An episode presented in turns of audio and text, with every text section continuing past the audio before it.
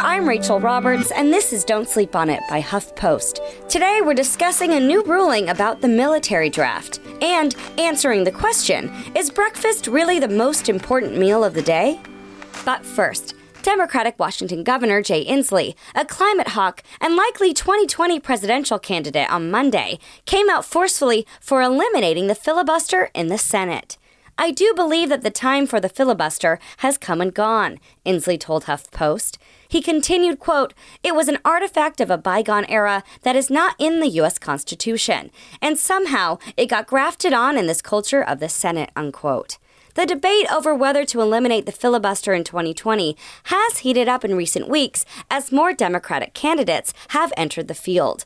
Even if Democrats win the White House and the Senate in 2020, major progressive policy proposals, such as Medicare for All and the Green New Deal, would likely face a GOP blockade without a change to the Senate's long standing 60 vote threshold to pass legislation. But most of the declared or likely candidates for the Democratic nomination either outright oppose eliminating the filibuster or have equivocated when asked whether they support doing so. Senator Kamala Harris remains conflicted over the filibuster issue, and even Senator Bernie Sanders, who has proposed ambitious ideas for tackling rising healthcare costs, a warming climate, and the stagnant minimum wage, balked at the idea. Only Senator Elizabeth Warren, another 2020 contender, has declined to rule out eliminating the filibuster if she becomes president. Inslee's remarks Monday constitute one of the clearest answers yet from a possible 2020 contender on the matter. This potential presidential candidate has come out swinging. And a federal judge has ruled that requiring men, but not women, to register for selective service is unconstitutional. U.S. District Judge Gray H. Miller, in a ruling issued in Houston on Friday, denied the government's motion to stay a lawsuit brought by the National Coalition for Men, a men's rights group. The group argued that the Military Selective Service Act violates the 14th Amendment's clause guaranteeing equal protection under the law. The judge noted that a 1981 Supreme Court case, Rostker v. Goldberg, ruled that a male only draft was justified because women weren't allowed to serve in combat.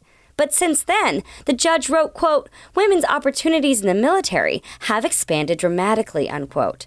All gender based restrictions on military service were lifted in 2015.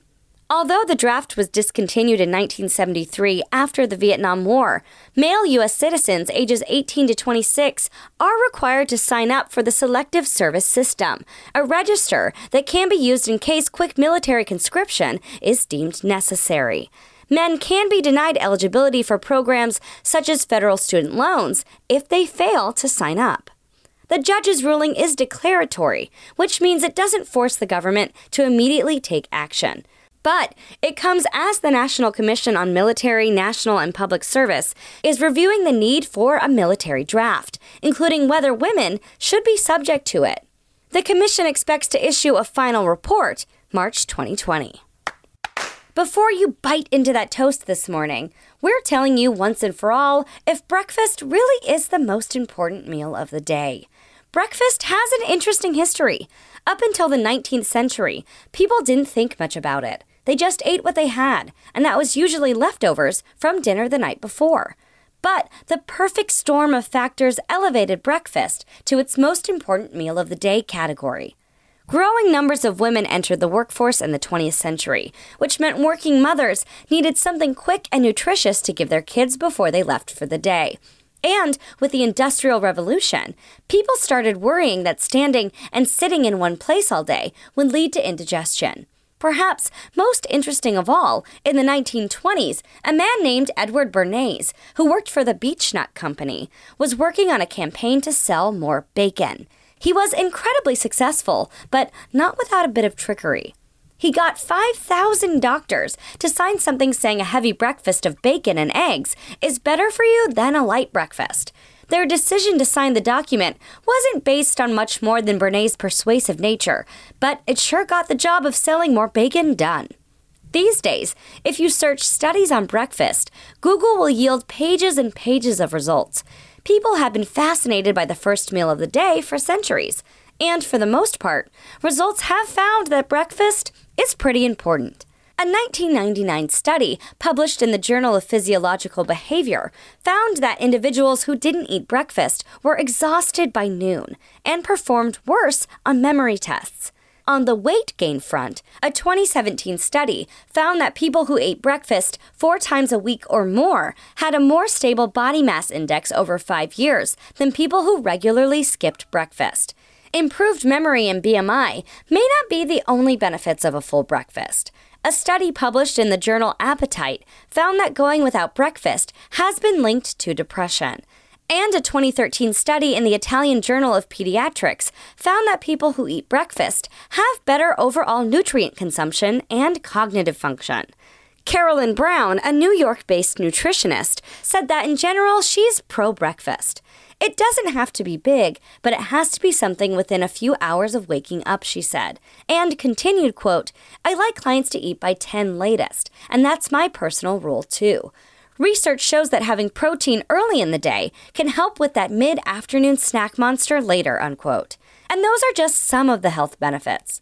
But what if you like to wait until you're settled in at your desk to eat breakfast? According to some research, that may be just fine. The most important thing to do is listen to your body. So, happy breakfasting! And here's what else you shouldn't be sleeping on. A former staffer on Donald Trump's presidential campaign says he kissed her without her consent outside a rally in Florida in August 2016. The Washington Post reported Monday. I immediately felt violated because I wasn't expecting it or wanting it, the staffer, Alva Johnson, told the Post. She continued, quote, I can still see his lips coming straight for my face, unquote. White House Press Secretary Sarah Huckabee Sanders dismissed Johnson's accusation. The allegation is described in a federal lawsuit filed Monday in Florida, in which Johnson is seeking unspecified damages for emotional pain and suffering, according to the Post. For more about how these stories develop, head to HuffPost.com. And now, you really gotta get up. Bye!